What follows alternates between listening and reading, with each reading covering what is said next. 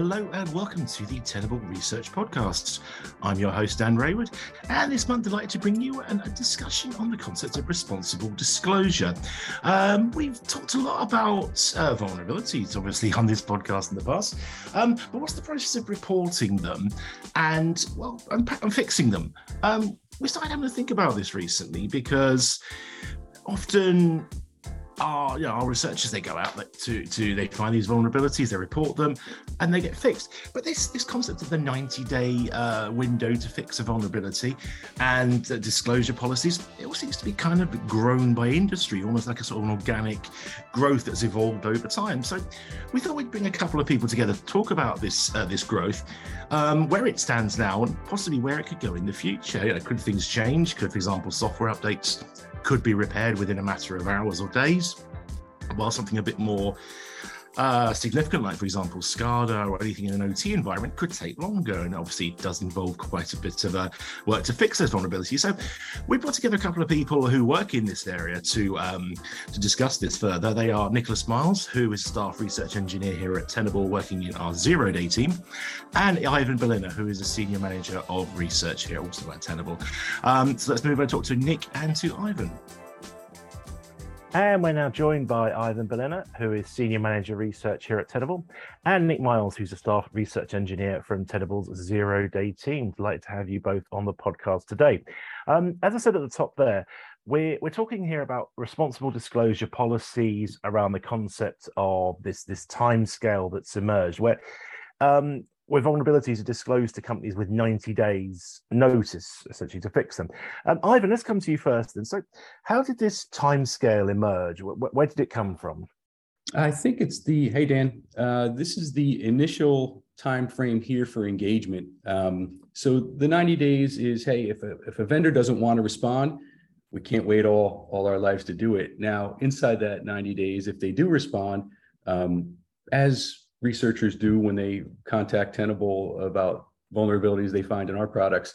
We engage them and we say, hey, look, we might need a little more time to do that. Um, but if you wait more than 90 days and they never respond, then it's kind of stale bread by that point. Nick, would you agree? Yeah, it's it's kind of developed as an industry standard. Um, I mean, when we came up with with our disclosure process for zero day team, we did a we did a we researched the most common practices and did a thorough legal review of it. And 90 days seemed to be the most common one. Um, you know, the uh, team at Google, um, their zero day team, um, they they have a 90 day policy too. So I think a lot of a lot of it's based off of that. I'm not exactly sure of the origins of it. Like it's kind of organically uh, came about through you know over the last several years, but yeah, I'd say 90 days is pretty pretty fair amount of time to to to to respond to and handle vulnerabilities. Yeah, I was doing a little bit of research in Google's uh, Google's uh, Project Zero. I think they I don't know if they still mm-hmm. call that. They, they certainly yeah. were a couple of years ago. Uh, yeah, Google Project Zero. That that seemed to be one of the origins. Um, maybe I'll drop them a line and see what they say. What they say if, they, if they're responsible for it, because they'll probably deny it. But um, it, it's an interesting one because it, yeah, essentially three calendar months or you know a few days thereabouts uh, to do this. You know, it, it's uh, you know from if you find it on Jan first, then I could be you know all the Jan, all the Feb, all the March, April first. That's not a particularly great day to disclose a vulnerability, is it? Maybe I should have picked a better month than that. But um, yeah, it, and then and then it comes about, and I mean, ultimately, I guess the industry works with this standard now. I mean, Nick, you, have worked with uh, disclosing vulnerabilities as part of, of the zero day team here. Is 90 days enough time to fix a vulnerability for that company that's been informed? Yeah. And, you know, pro- talking about Project Zero, they actually released uh, some metrics um, from their disclosures, and they, they say that 97.7% of vendors uh, patched the vulnerabilities within 90 days. So that that tells me that that's probably a good amount of time. I'd say that if you take if you can't address an issue within 90 days, that kind of points to a bigger problem. Like you, you know, that's an issue in and of itself. So you probably have a critical problem with your software development process. It needs to be addressed if that's the case. Um, and, and that's kind of what our thoughts are on that. So uh, hmm. better. If you, if you can't if you can't patch, patch an issue in 90 days, you probably need to work on that. Yeah, no, that that makes sense. Well, it, it's it, it's an interesting one. Just to follow on from that, I mean, have you had instances where companies have come back and sort of said, "Hey, can we have another 90 days or another 60 days 30 days? Because you know we're, we're, we're talking to you and they're responsive which I, and you know something we can link you to in our show notes is the uh, the, the, the, white paper that zero day team put out last year talking about your exploits in uh, that's a bad word to use your antics that's where that word in uh, in you know, disclosing vulnerabilities. Um do companies come back and say, you know, 90 days is, is not enough, or, you know, we, we, we're working on it, but it turns out this is a bigger deal than we needed. Can we have another 60 days and then we'll all go you know happily into to industry? Is that quite common? Uh, sometimes it is. Um i mean we, we we typically don't allow them to go past the 90 days but sometimes it happens especially with like SCADA vendors. Um where it can take months and months and months uh, like up to a year to patch things because it's just their their they're their processes are, are not really designed for rapid software development, you know. So yeah, some vendors it can it could take more than the 90 days. Um, but if that's the case, you know, we we have we have our policy allows for exceptions like, you know, it's for for special for extenuating circumstances. So you it would have to be a, you, you would have to demonstrate that it's extenuating circumstance for us to like give you more time. Uh, but occasionally those do come up. Got it. Right, right.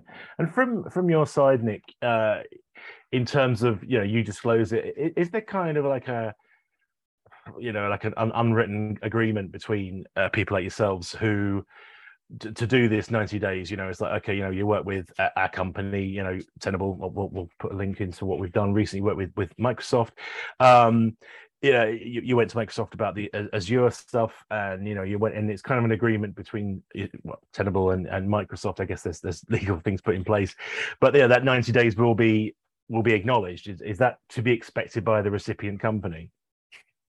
That 90 days is that they're going to expect 90 days. I mean, when we yeah. contact people, we have we put our policy in our initial emails. This this is our policy. This is how we're going to interact with you. This is what we expect.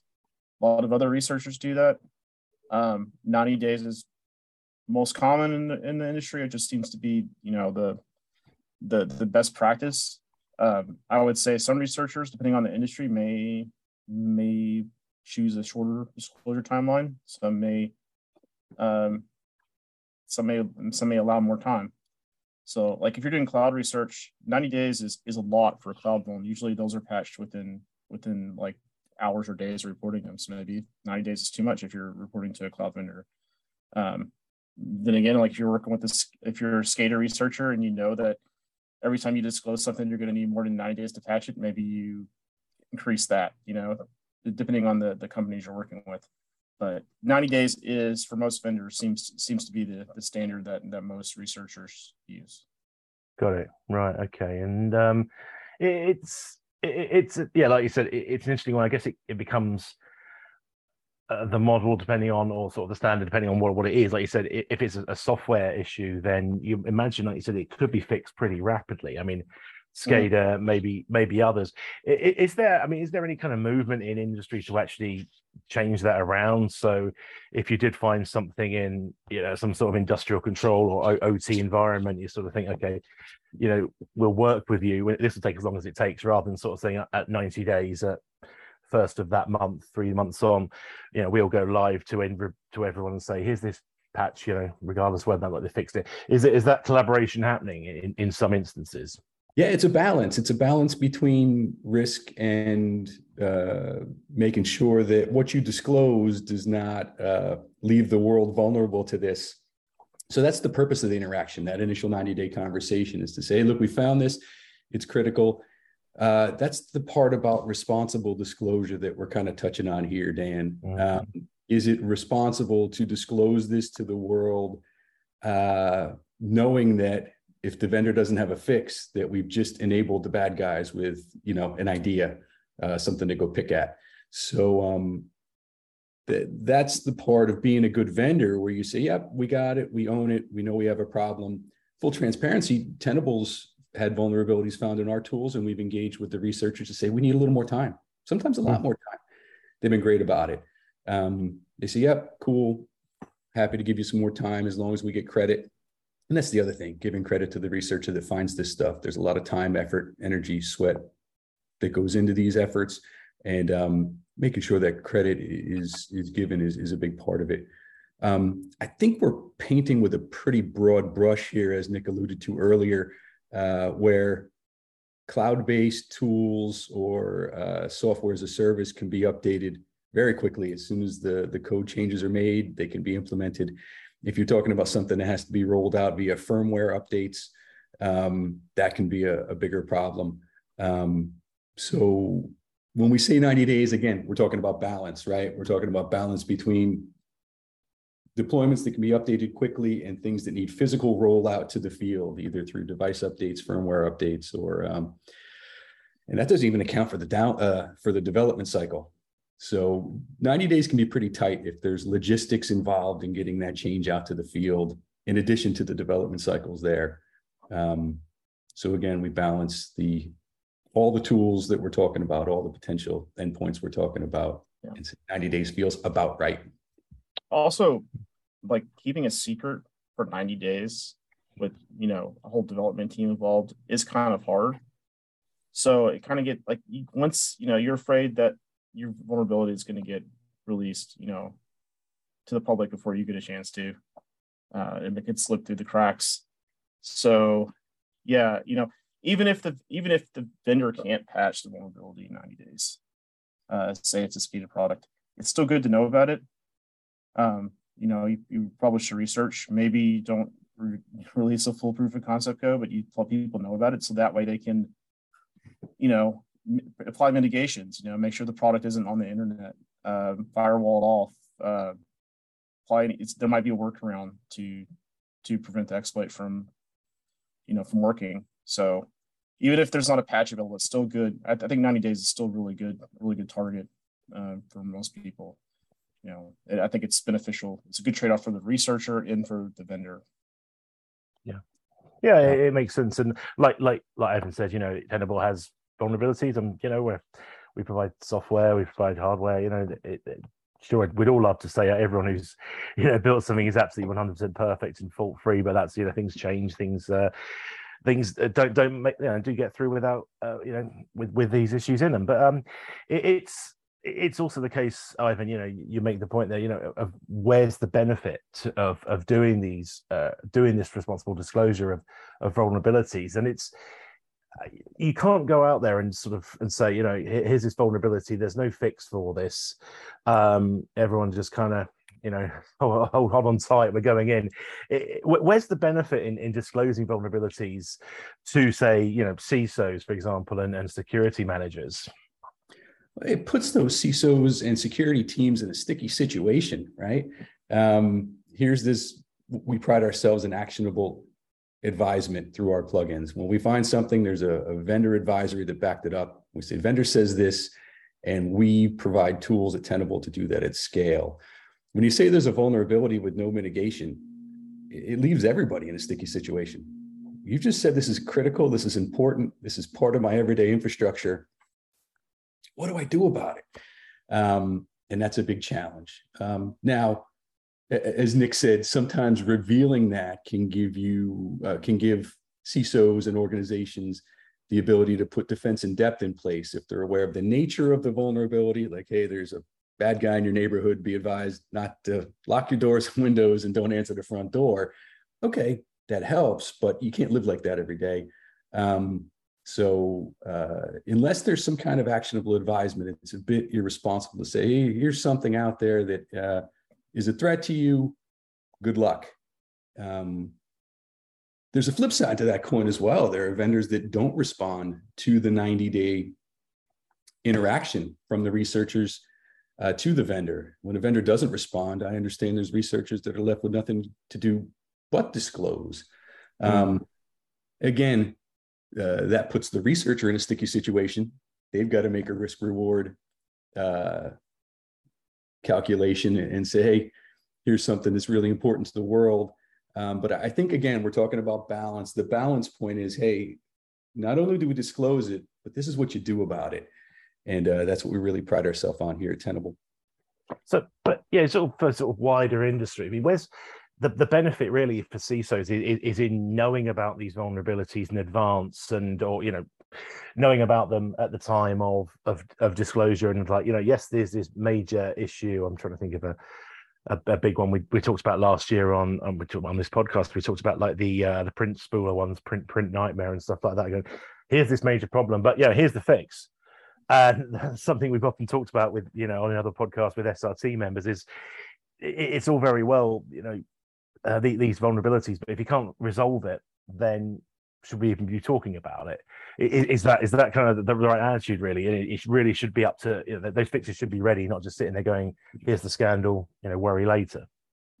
That's what good partners do. Ideally, you know, the world knows about the problem, the solution. They come hand in hand, and we say, "All right, we dodged that one." Now it's on CISOs and security teams to implement the fix.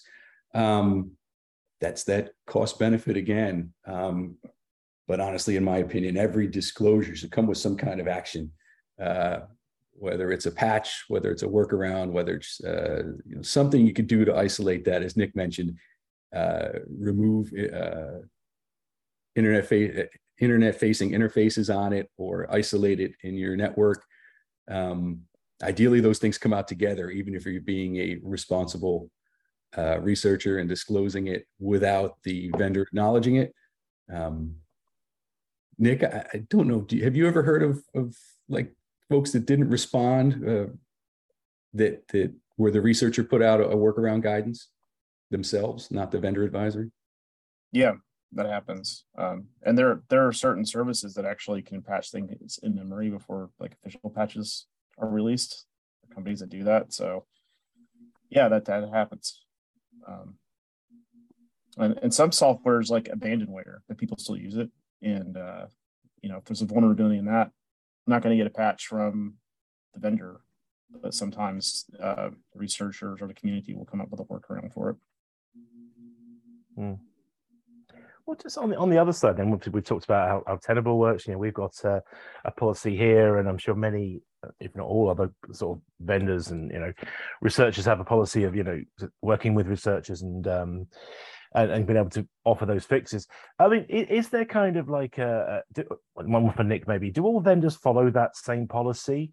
um of you know we, we, acknowledge your fix i know there's a sometimes a challenge in getting getting through to the right person to disclose to let them know who, who actually there's vulnerability but is it more about you know do, do they do vendors follow the same policy or is there some discrepancies where some will sort of not acknowledge a certain vulnerability for example uh, no, they don't all follow the same um, response. We wish they did. Hmm. Um, like if you're a company, like some companies don't even have like a page on the website where you can find a security contact. Like you have to contact their support. Sometimes you have to be a customer to contact their support, which is not good. so, yeah, I mean, um, ideally you would have like a product security response team. You have a plan. You'd have a procedure for handling it. You have an easy way to contact preferably you have like pgp keys up on your website so the researchers can securely disclose it to you without it getting intercepted. You know there's all kinds of best practices um, for doing that. You know you can look it up on the internet and um, yeah more companies should have a formalized um, system for doing that. Uh, most of the big companies do like like google and and Microsoft and Amazon. Uh, some companies are trying to outsource it to, to third parties like uh, Bugcrowd and and there's the other one.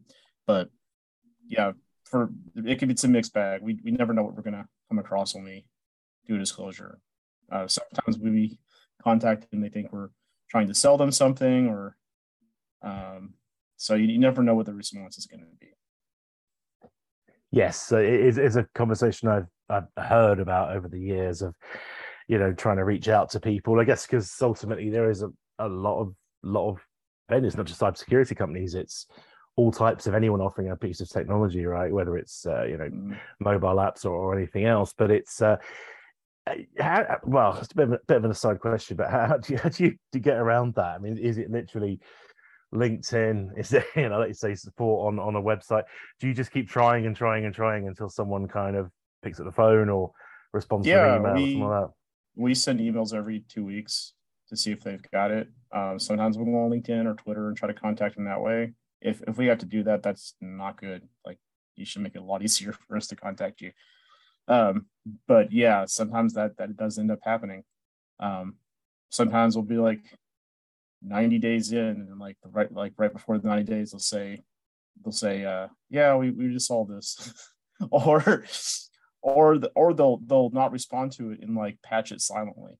Uh, we've had that too. So it's it's you never know. Um, uh, communication communication is is key to you know to coordinated disclosure. Um, you know, and the best outcome for both sides. So you should definitely have a process in place for, for you know a special email address and, and, and a policy for handling these sorts of things if you if you want good outcomes for disclosures yeah, like you said, I know, I know other companies are working with people like Bugcrowd, HackerOne. There's a couple of mm. others out there as well who are who at least facilitate this sort of uh, th- this reporting line. You know, it's kind of a good way to start. But like you said, I, am sure that out there somewhere uh, in the on, on the uh, internet is some sort of standard, you know, template for what a, a reporting yeah. policy looks like, or even alternatively, you know, find out who does a good one and, and ask them. I suppose would, would that be, you know, do you go to let's Tenable for example? You know, did did we write ours based off you know reading someone else's, or is it a bit like you know looking at your experience and you know zero day team and various re- research teams kind of saying this is what it needs to contain? Yeah. yeah um, CERT, uh, our first.org has um, how like documentation on how to set up a PSIRT product security incident response team. There are other document like there are other doc there are other organizations like that on the internet that you can look up and they can give you a, a handle on how to set up a team and set up a process for for handling this sort of thing. And I guess, like you said, the contact is is a is really key. Uh, you actually have that that point of, of reference to sort of someone to go to. I mean, I guess the other the, the flip side of this will be someone saying, well, actually, you know, if we put that, we'll, we'll end up with tons of people coming to us going, "Hey, I, you know, I found this, you know, changes the color from blue to red." and it's it's all then it's probably all about scope, isn't it? Really, then it's all about yeah. You, know, you end up you end up a lot of people because a lot of people just run automated like they do this as a job. They run automated tools and they just kind of fire off reports of anything that it finds and see. Hopefully, they they get something, you know, some kind of um. So, you, but you have, you have you you know you have to deal with people like that, and just like anything, you know, you're going to have a bunch of false positives people that don't know what they're doing reporting stuff. But mm. you still have to look through it. You still have to go through it. It's just like looking at a, you know, uh, data from a log, from like a from like a security log. You're going to get a lot of false positives, and you have to go through and you have to you want to improve your your filtering and stuff to to get rid of those false positives and and and, and focus on the stuff that that's there that's probably an issue. Mm-hmm. Sure, sure. And uh, Ivan, from your side, I mean, it, it's if if someone comes in and says, you know, I've got this vulnerability, how do you kind of uh, how do you deal with them to sort of say, look, this isn't something that we're, you know, whether it's you know a company who's got a, like a piece of software that's no longer supported, for example. Let's say you go to to Microsoft and say, "Hey, I found this Windows XP vulnerability," and they're like, you know, laugh you out of the building. but um, is, is that how do you deal with someone like that? Because you know, then I guess there's I'm not saying retribution in a negative sense, but yeah, they may kind of say, well, you know, I'm not going to ever report your vulnerabilities legitimately again. Is is that a concern? Uh, it is a little bit. I mean, in the XP version, if they've made a statement that it's not going to be supported anymore in this world and a security lifecycle, then hey, you shouldn't be using it. That's on you. They've made a statement. It's the the vendors that don't respond, uh, as Nick said, or the ones that drag their feet that can be a challenge. But as Nick mentioned, having those having the infrastructure to catch it, an infosec team to catch those requests, uh, and then the development team to have hooks in, or the infosec team to have hooks in the development team to be able to respond to it, is is a, a muscle that needs to be flexed. Uh, it can be overwhelming, especially when things come out rapid fire. Um, but uh, as I always say, repetition builds confidence. Confidence builds success. The more you do it, the more you're able to respond to these things. Uh, the better you'll get at it and um, sticking your head in the sand is definitely not an option. So uh, saying, "Oh, that, that didn't affect us. That's not something we're going to deal with," or not answering it is is uh, not an answer at all. Um, yeah, it's not going to go away if you ignore it. Nope. And you have a responsibility when you put something out to maintain it, keep it alive, or at least put some guidance out that says, hey, this is a two-year piece of hardware. We're not going to support it after two years. Let people know that so that when they buy that, they can get their procurement life cycles lined up and say, hey, that thing's going to be end of life next year. I got to buy another one. I got to buy a follow on, whatever it is. To just put it out there in the world uh, as a an orphan an orphan tool is uh, irresponsible. Because people put that into their infrastructure, so that's something you have to consider when you buy stuff as well as a, as a procurement. Is to say, look, is this backed up by a, a valid vendor uh, that's going to stand behind their product and and, um, and back it up or tell us when it's no longer being backed up so we can make an informed decision ahead of time as opposed to just uh, again sticking their head in the sand and not responding. Hmm. well, i guess another point ivan is you know it, it, just in terms of like you know how vulnerabilities are disclosed and you know then disclosed in advance for example. I mean the benefit really is is to those companies to sort of say you know this is what's coming. You know we're, we're ready for this. We can deal with this. Um I cast my mind. Back. I completely forget what the name of the vulnerability was. I know a few companies in the past have done kind of here's this big vulnerability that's coming. It was all in the follow of, of Heartbleed, I think, with all the the logo and the, the, the uh, possibly there was another one which came along in the middle. Log4j. yeah, well, Log4. Well, log, lot, I think I guess a lot with the, these ones, especially Heartbleed, Log4j, and uh, I guess there's probably uh, like uh, was it Bash Bug, Shell Shock. They all kind of came out of nowhere. I suppose that's the, that's the thing I was going to get to really was the, these vulnerabilities that just kind of catch everybody out, and then all of a sudden it's like right, all hands on deck. And, you know, we we certainly had that here at Tenable back in uh, December of last year. I was you know very fortunate to have you know been here at the time and saw the kind of the reaction to it and the response to it. Um, but for those vulnerabilities where you know someone knows about it and you know that and it's rather just launching it going right here it is everybody deal with it.